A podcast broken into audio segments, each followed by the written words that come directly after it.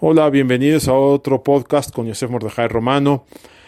La palabra hebrea Ashir se traduce como rico.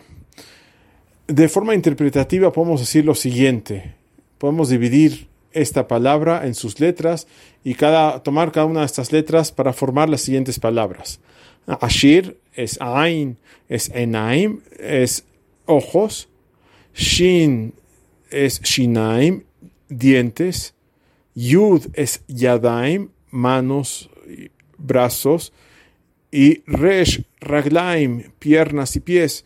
Entonces, esto eh, nos puede alegrar saber que realmente cada uno de nosotros, teniendo dientes, teniendo ojos y, y poder movernos, tener piernas, tener pies, tener manos, todo esto nos debe llenar de alegría y de un sentimiento de riqueza. Entonces realmente una persona puede sentirse tristona, decir no tengo toda cual cosa, pero realmente si una persona se analiza y checa todo lo que sí tiene, revisa en sí mismo qué es lo que tiene, qué es lo que lo poco que le falta tal vez o lo mucho que le falta, pero si muchas veces nos enfocamos en ver lo positivo, esto nos va a traer alegría. Y parte de enfocarnos en lo positivo es ver las maravillas del cuerpo humano, ver que realmente somos personas ricas, tenemos, tenemos muchas cosas por las cuales estar agradecidos con el Eterno y, una de ellas es nuestro cuerpo.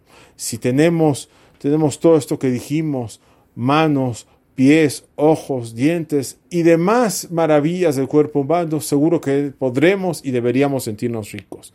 Ojalá meritamos sentir esa riqueza y sentir esa alegría y así poder servir al Eterno con alegría. Buen día a todos.